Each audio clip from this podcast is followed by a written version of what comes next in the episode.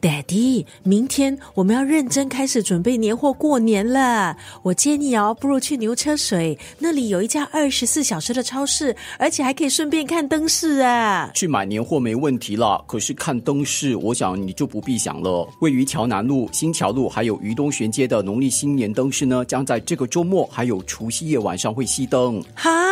都已经亮灯了，又熄灯啊！哎呦，真的是大吉利事啊！哎呀，那是为了控管人潮，前几个周末人真的是太多了，为了更好的控制疫情，只能这么做喽。那么当初就应该管制啊，这么扫兴！哎呀，有关当局也是用心良苦啦，周末不能够看灯饰，平日还是可以去看的。啊。